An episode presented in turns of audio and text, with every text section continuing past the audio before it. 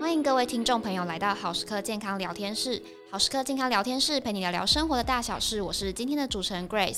在这二零二四年啊，好时刻 Podcast 会有一个全新的改版哦。我们想要邀请各个专家来跟大家分享不同的健康知识。那在二零二四年年初，我们也与康健一起推出了新的三十个饮食趋势。我们的执行长 Titan 林世航营养师跟我们分享这些趋势，大家也可以多多观察是不是有这样的变化哦。让我们欢迎执行长 Titan 林世航营养师。 Hello，大家好。哎，想问一下 Titan 营养师，我们是从哪边观察到这些趋势的啊、呃，其实我觉得这趋势都在我们身边啦，嗯从保健品啊、食品啊、消费的模式都一直在变化。而且二零二三年的时候又有疫情，嗯对，对，就疫情其实应该说是已经持续三年了，所以我们的习惯也有很大的改变。没错对，没看你错，想看你三四年前这么会用 Uber E 或 f o o Panda 吗？不会也，不会嘛，对不对？所以其实这两三年间都已经改变了非常多。好，那还有一点，我觉得是台湾一直在 follow 在欧美或者日韩的一个趋势，对吧？你自己是很跟韩团嘛？ 对，对所以其实 喜欢嗯对， K-pop，没错，K-pop 部分。那其实你看韩团会不会影响，也是影响到呃饮食，对对，那流行文化都是啊。你看台湾这几年在流行什么酱蟹，啊，对，所以我们从这些观察之后，从这边的一些市场调查、国外的趋势，我们来统整一下，诶，到底二零二四年台湾到底会发生什么事情？从食物上来讲好了，我觉得大家近期都追求那种非常健康，像越来越要少盐啊、少油啊、少糖等等的，还有像是水啊、一些咖啡啊、一些顶级食材，甚至开始哎国有国产蓝莓的嗯对对这个对话题。对那想先从食物上面先来聊聊好了。那首先在水的部分，我近期是有看到一个广告蛮特别的，就是有一个韩国呃水广告。水是就是益生菌加水，哦，对对对对，那个蛮有名的诶，就是最近我就一直被广告打到。消费者啊，在对于这个水上面，其实已经不是只在乎喝这件事情了，就是还会在意说它可能要有包一些更装对要永续，对要减少一些什么呃对环境的伤害，嗯，对对对。要更纯净的，要追求口感，甚至连水都要来追其实求有。没有，我不知道你的年纪有没有印象中，很久以前有那种鲜果纯水，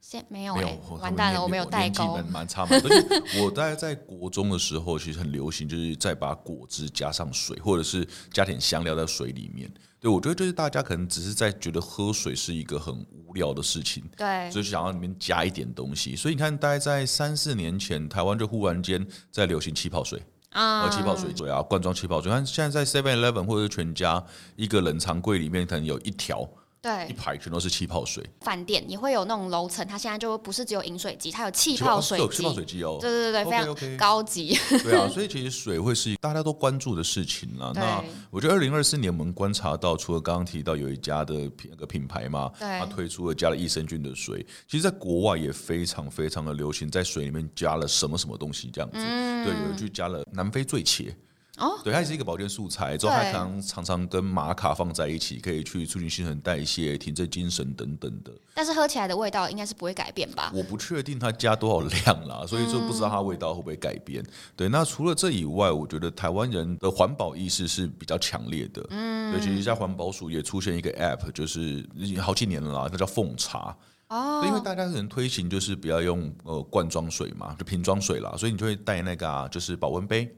对，那所以我可能会想要去找饮水机来装水，所以它这个奉茶 A P P 就可以让大家就是去找到免费可以装水的饮水机，哦，所以它是有点类似像我们那个有一个停车场的 app，就是哪里有停车类似那位种的感那觉对对那种对感对对哦，没所以错奉茶的 app 是这样的概对对对，它念嗯这个 app 蛮有趣的，对啊，所以除了这种营养概念以外，其实国外啦也有，因为现在很流行 Tea Talk 嘛，对它的 hashtag 叫 Water Talk，、啊，就是说我只用各种方法去让喝水这件事情变得有趣，我不管是加了一些风味的，还是加一些营养素，还是把它呃就是用不同方法把它呈现出来，所以水在二零二四年会是一个。呃，好像它不只是水这件事情，对呃，我们可以看到有一个是品牌，就是应该这样讲说，那种保特瓶包装是不是都会有那个塑胶片？对对，塑胶包膜嘛，其实那也是一个浪费，那也是一个环保上的伤害。其实像可口可乐旗下的水的一个水的品牌，它就是用镭射雕刻的方法，就直接把品名雕刻上去。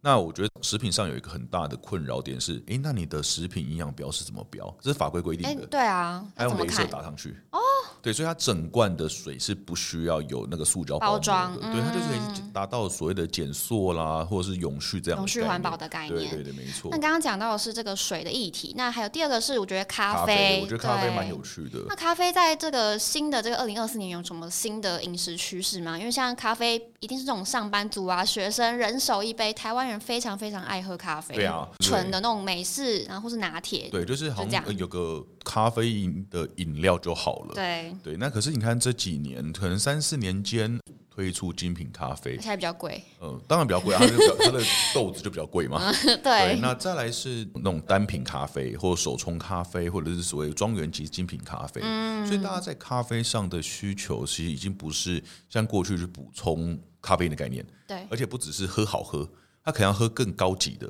然后哦可能要更健康，嗯对，健康也是个议题。那当然，健康我觉得会是另外一波的风潮跟市场的趋势啦。因为像我先先讲风味来说，其嗯 OK 实以前在在追求，比如说是巴拿马的呃什么什么庄园是什嗯么艺妓咖啡，之后或者是在哪个地区的特殊的品种。对，那所以在风味上，大家都追求到一个极致的时候，好像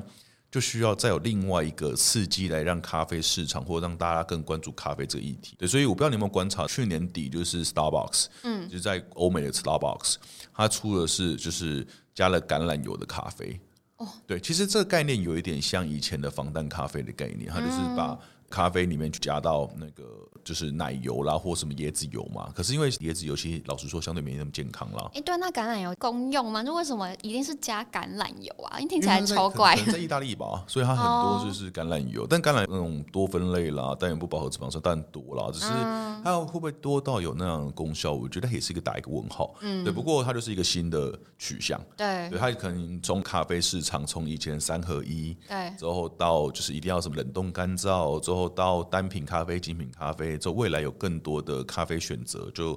让这些营养性的咖啡。嗯那其实还有另外一个是低咖啡因的咖啡啦，嗯，那甚至还有有一国外在流行的是，嗯，它其实不是咖啡，它有可能是坚果或怎样的粉去磨出来，但是它就做喝出起来来像咖啡，我觉得应该也不可能像咖啡，只是他把它宣称它是一个没有咖啡因的类咖啡饮品哎、。那我会有兴趣，因为我本人没有很爱喝咖啡。我提神的话，我就是都喝茶。二零二四年这一块也是值得我们关注的。刚刚是讲到水、咖啡哦喝的部分，我刚刚讲到顶级的咖，你知道咖啡外面有时候一杯可以达到三四千块，一杯一杯就是 only 一杯，其实就可以达到，因为它可能是特殊的呃竞标批次，之后它可能是呃很顶级的庄园。嗯真的有人在喝吗？三四哦应千，该是还是有啊，但我付不起 啊。对啊所以我觉得这个也跟我们下一个想要聊的议题有关，就是顶级食材这件事情。对对。那讲到顶级食材，我知道最近出一个很厉害的叫想 A Joy，啊，那也很一段时间了 啊。哎、可是它对真啊的很贵，三四千块，我就们是不是三四千块，是四千多块。哦，说加服务费，对对对就对，四你的千。主管有去吃过？我知 道， 但是我跟你说，这个就是你知道，如果没有别人请我的话，我我要自己花钱去吃。哎、我们之前有一集也讲到吃到饱过，我觉真的得哦对对对对，对，我觉得那个吃到饱的话，现在大家好像不是只讲求 CP 值了。一天到晚在滑 TikTok 或者是在滑 Facebook 的时候，IG 就看到很多那种顶级的烧肉店、顶级的吃到饱、顶级的火锅。以后会不会连三妈都会有那个啊嗯顶级都有三妈都有都有和 牛？我觉得蛮有可能的啊，有可能，有可对能，啊，因为真的好像每一家火锅店、每一家烧肉店都一定会出现一个和最牛对有伊比利猪，那还有帝王蟹什么的。大家对于这种顶级食材好像已经司空见惯，嗯，对，就是好像呃要去吃到这种顶级食材，还真的要吃饭的感觉。对而，且这是越来越普遍哦。你有没有发现说，在这种顶级食材里面，还有在分成不同的阶级？我不知道有没有一个名称叫做名饼牛。名饼牛是什么命？牛，它就是什么部我们位我吗们？听到日本和牛嘛，因对为和牛是一种品种的总称，它其实有对三种和牛。对，只是说名品牛它有点品牌化的概念。你有听过护呃神户牛？有有有，这个对有它就是名品牛。哦，所以说，名品牛是有点是被认证的，嗯地区认证，它的等级会更高。它平均价位有可能是在一般的 A 五和牛、A 四和牛的一点五到两倍以上，哇，那对蛮高的还耶。蛮高的啊。所以对啊呃，很多在外面在宣称它是 A 五和牛，其实它不见得是品质这么这么高的 A 五和牛，因为就是我只要油脂分布或者是它的肉质达到一定程度，它就可以达就可以称 A 五嘛。但是如果它是名饼牛的话，它会更加严格去考核它的血统来源啦，或者是它的整体的、的那个肉质品质等都会有。那甚至还有很多，也不是说要看 A 五这件事情啦，因为油脂分布这件事情是有一个国际标准叫 BMS，嗯，对，就是如果像一般的呃美国的 Prime 等级的牛肉，它 BMS 大概只有到五或六而已，可是 A 五和牛的 BMS 可以到十二，所以它整体的肉就看起来像大理石纹。对对，，但但以健康来说，它就是都是油啦。对啊，就看起来漂亮，对啊，但所以你就看到这些餐厅们，呃，如果是在中价位的餐厅，它好像又在追求是顶级的食材，可对是它原本就是高价位的的餐厅，那它已经是提供顶级食材了，它就要在顶级食材里面再去做不同的切割，就比如说刚刚提说到提供名饼牛。或者是提供更限量的部位，有些部位有可能是我们一般消费者拿不到的，对对，或者是它在肉饭里面是没有，因为它可能一出来就被人包走、买订断走嗯了，对，有可能啊。所以在这些高档餐厅里面，它就需要用不同的手法、不同的部位，之后或不同所谓的品牌，之后去让大吸家引我们，吸对引大家啊，。对啊像大家有听过伊比利火腿吗？那有就是伊比利猪的那个火腿，嗯对对对对，，啊它还有什么五 J 啊，还有不同不同不同等级。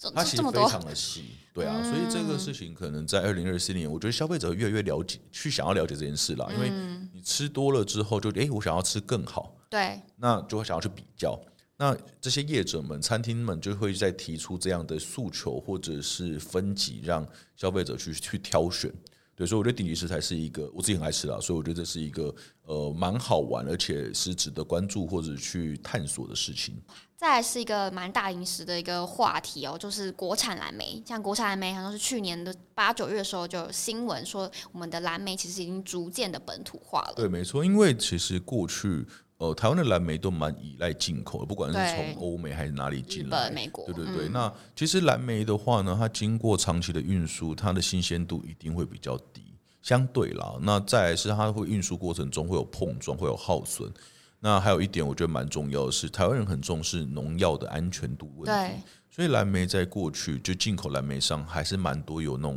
农药超标的新闻。那在台湾呢，就是有团队去真的找到地、找到种植方法，在台湾可以种植出自己的蓝莓。对，所以我觉得在二零二四年的话呢，如果我们这样蓝莓是更大规模的种植，之后更能去推广普及化的话，我们应该有很多的呃烘焙的什么蛋糕啦，或者是嗯会使相关用的我们会本土的蓝莓，嗯，这样其实也蛮好的。我觉得也不错啊，就是让台湾有更多的选择。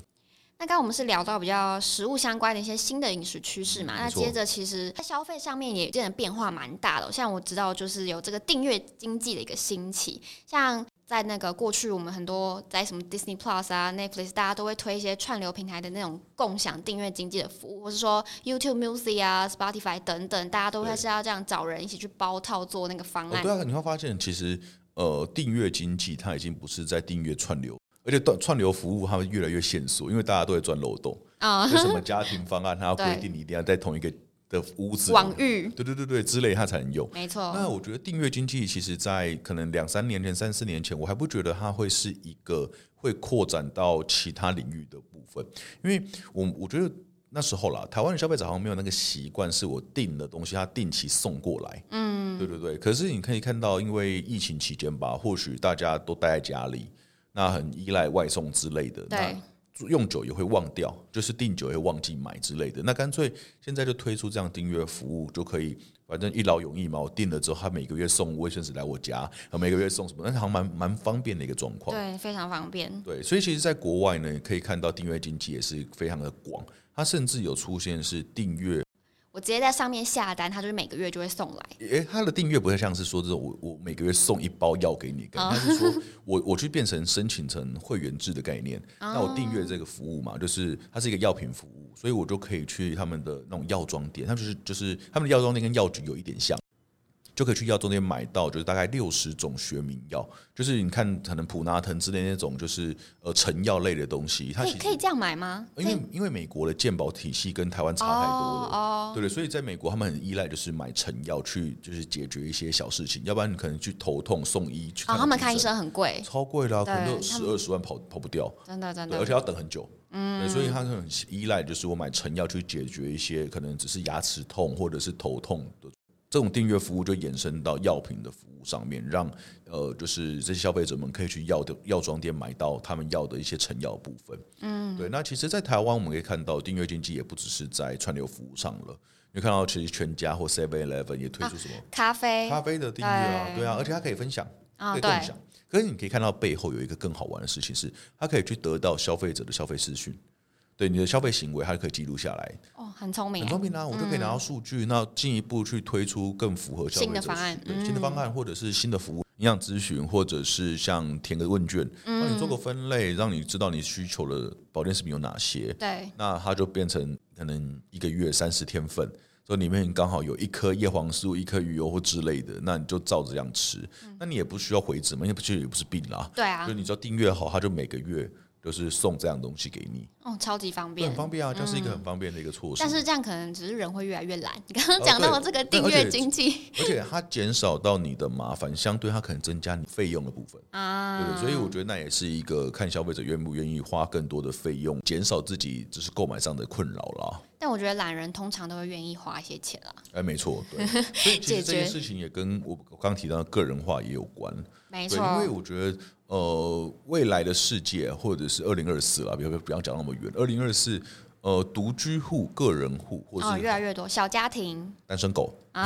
好啦，就是这样的族群，其实还蛮多的。对对对，所以说在针对这些族群的一个商机或者是饮食之类的一个需求，嗯，呃，是业者都是需要去做到注意的。我觉得像之前日本其实算算是蛮推，先推进那种个人用餐的那对种啊风对潮，啊像他们的对啊拉面啊、定时什么都可以自己吃。为那什么酸菜鱼或者是火锅一定要就是哦，大家一起吃？吃。现在对有酸菜鱼个人套餐，也有，你看烧肉也有，对，火锅也有外呃带。火火锅就就不用讲，从三妈开始就有了哦，对了对对了，啊，对啊个人锅台湾其实一直很很久，只是它衍生到很多的呃餐饮服务上，其实连那个韩式炸鸡也有哎、个人嗯套个人餐。套餐啊。那再更早一点，这种个人套餐，我觉得个人化最明显是披萨，哦，对就小小小份量独享的，披萨嘛。对对对以前披萨一定是要 party，就是三五个人一起吃，好麻烦，那现在分不独完。享一个套餐其实就还蛮够的，当一个午餐的状嗯况。所以个人化的一个一个设计，